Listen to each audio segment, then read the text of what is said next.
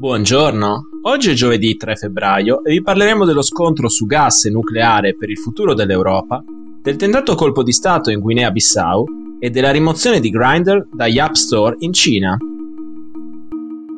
Questa è la nostra visione del mondo in 4 minuti. Nucleare e gas continuano a far litigare le istituzioni europee. La possibilità di inserire nella tassonomia del Green Deal queste due fonti energetiche come misure temporanee in vista di una definitiva transizione verso uno standard basato sulle rinnovabili ha sollevato critiche su più fronti.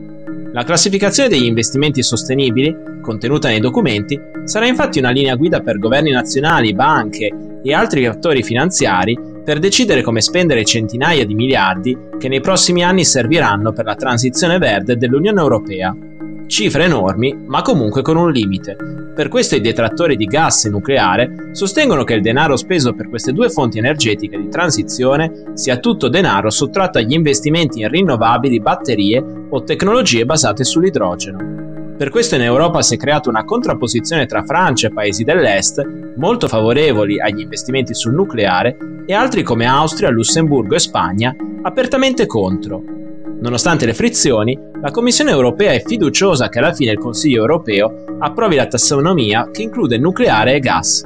Ieri il vicepresidente della Commissione Valdis Dombrovskis e la commissaria ai mercati finanziari Maired McGuinness hanno presentato la proposta di atto delegato per includere gas e nucleare nella tassonomia.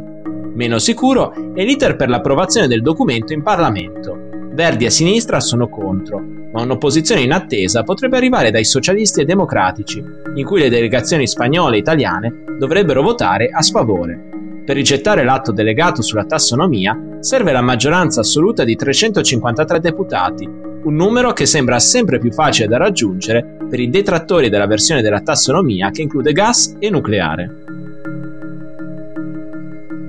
Ieri in Guinea-Bissau, paese dell'Africa occidentale con poco meno di 2 milioni di abitanti, si è verificato un tentativo di colpo di Stato. Nella capitale Bissau, un gruppo di uomini armati in abiti civili ha dato il via a una sparatoria vicino al palazzo del governo, scontrandosi con le forze di sicurezza.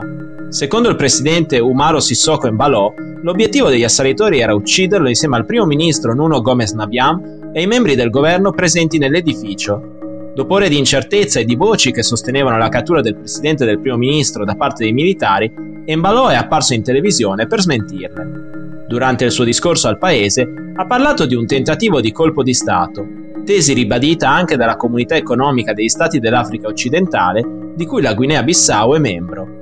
Negli scontri tra miliziani e forze di sicurezza nella capitale hanno perso la vita almeno quattro assalitori e due militari.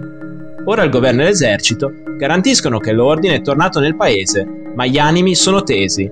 Dalla sua indipendenza nel 1974, in Guinea-Bissau si sono verificati almeno nove colpi di Stato, tra tentati e riusciti. La Guinea-Bissau rischia di unirsi alla lunga lista di paesi africani che negli ultimi due anni hanno visto esautorare i loro governi civili.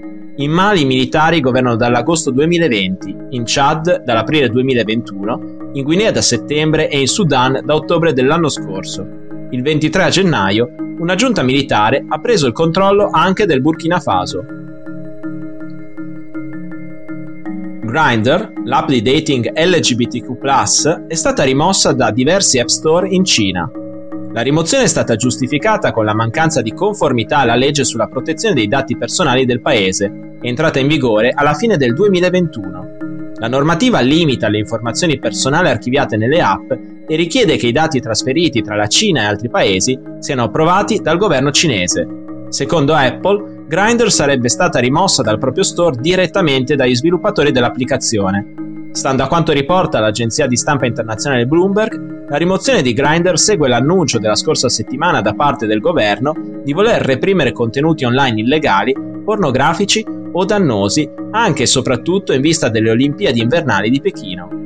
In una nota, il governo ha detto di voler creare un'atmosfera online civile, sana, festosa e di buon auspicio per l'opinione pubblica durante il nuovo anno lunare, motivo per cui è stata lanciata una campagna di monitoraggio da parte della Cyberspace Administration of China.